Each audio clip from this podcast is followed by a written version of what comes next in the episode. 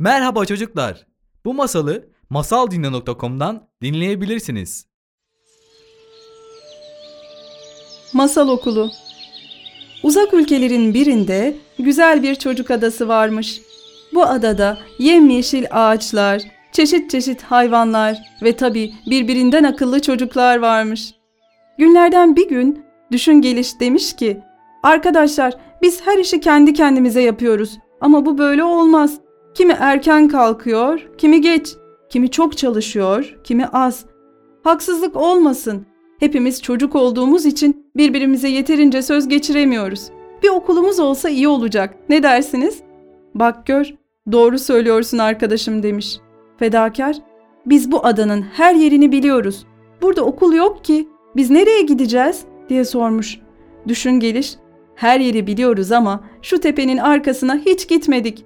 Orada bizim için güzel bir okul olabilir. Ne dersiniz? Bakalım mı? Rengarenk adlı kuş orada konuşulanları duymuş. Pır diye uçarak Bakgör'ün omzuna konmuş. Çocuklar, isterseniz tepenin arkasına uçup bir bakayım ben. Sonra gelip size haber veririm, olur mu? Bakgör, çok teşekkür ederiz Rengarenk. Harika bir fikir bu. Hadi git bakalım. Güzel haberlerini bekliyoruz, demiş. Rengarenk kanatlarını çok kuvvetli çırpıp hızlı bir şekilde yükselmiş. Uçmuş, uçmuş, uçmuş ve gözden kaybolmuş. Çocuk adasında meraklı bir bekleyiş başlamış. Herkes içinden orada bir okul olsa ne iyi olur. Allah'ım orada bir okul olsun lütfen diyerek tedirgin ve istekli beklemişler. Bir gün, iki gün, üç gün geçmiş ama rengarenk gelmemiş. Düşün geliş. Çocuklar ben de çok merak ettim rengarengi ama içimden bir ses çok yakında gelecek diyor. Ve tam o sırada rengarenk pır diye uçup Bakgör'ün omzuna konmuş. diye derin derin nefes alan rengarenk çocukları iyice meraklandırmış.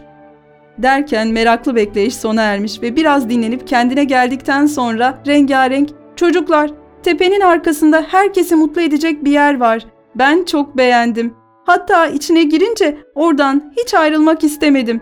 Ne dersiniz? Beraber gidelim mi? Çocuklar, tamam gidelim o zaman. Ama nasıl?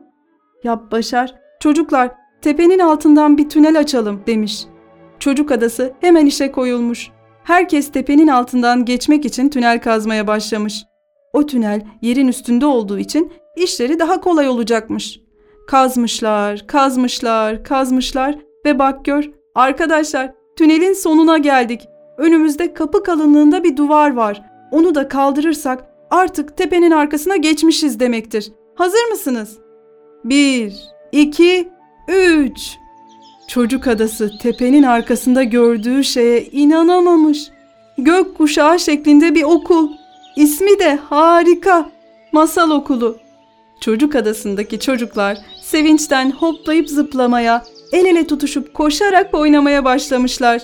Düşün geliş. Arkadaşlar hadi şimdi okulumuza girelim. Bakalım nasıl bir yer. Eğer içerisi de dışarısı gibiyse oh demiş. Çocuk adasında zil sesi duyulmuş. Sanki birisi çok güzel bir şekilde notalara basıyor, müzik de ahenkle dans ediyormuş. Masal okulu kapıları açılmış. Sırayla önce kuşlar, sonra kediler ve köpekler, en sonda kelebek ve arılar çıkmışlar okulun kapısından. Başlarında da öğretmenleri. Masal okulu, sırayı bozmuyoruz. Herkes kendi yerinde duruyor. Evet, şimdi marşımızı söyleyebiliriz. Masal okulunu seviyoruz. Okuyoruz, öğreniyoruz. Biliyoruz, yapıyoruz. Haydi sen de gel, gel, gel. Bak, gör, düşün, başar, fedakar. Sen, sen, sen. Çocuklar öğretmenleriyle tanışıp sınıflarına yerleşmiş. Herkes çok mutluymuş. Günler günleri kovalamış. O çocuklar öğrendikleri yeni şeylerle farklı farklı aletler, eşyalar yapmaya başlamışlar. Böylelikle işleri daha da kolaylaşmış. Başarıdan başarıya koşan bu adada bir çocuk da masal yazıyormuş. Kitabına Masal Okulu'ndan Mucitler Adası'na yolculuk adını vermiş.